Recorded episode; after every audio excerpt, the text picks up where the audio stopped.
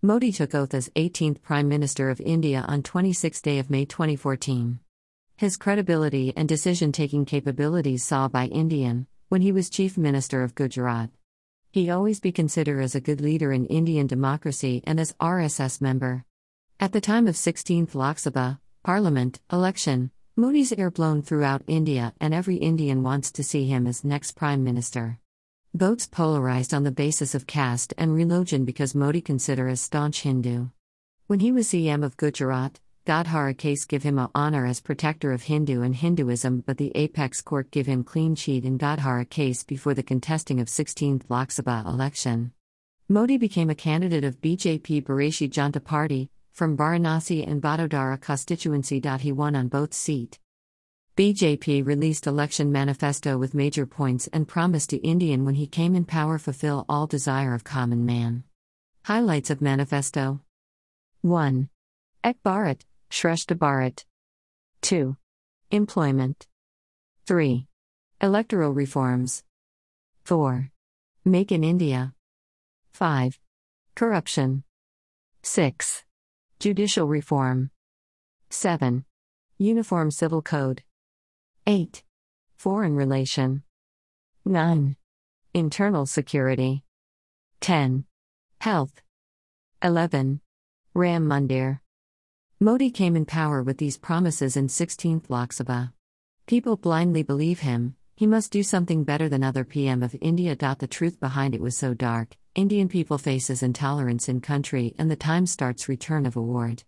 Various eminent personality come in front of media, show his slash her dissatisfaction with Modi government. Modi starts his visit around the world to strengthen India's bilateral and multilateral relation but within 5 year he visited 90 countries, expenses approx 1500 crore.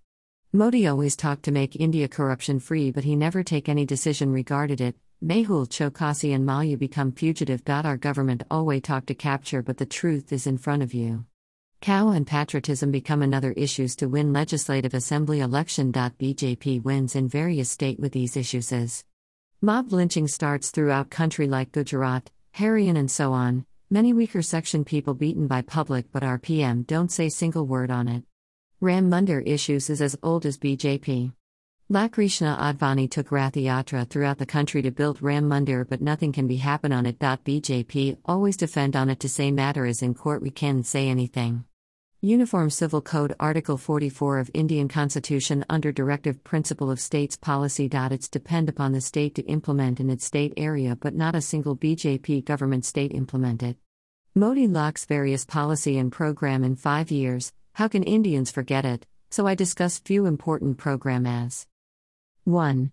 Swachh Bharat Abhiyan, it launched in 2014. PM aims to make India open defecation free and provide ODF status to state, but various state has ODF status but more than 40% open defecation. 2. Ujjwala Yojana, it's nice initiative by government. In field of women empowerment but it can't be beneficial for weaker section people due to 800 to 900 price of each cylinder.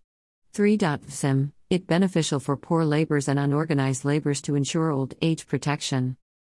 5. Mkazan, it launched for Indian farmers to provide financial help of 6000 rupee per year. This type of program already launched by Odisha government. Kalia. Modi come with various scheme, program and dreams to make India as a powerful country at international platform, but international politics can run in favor of India.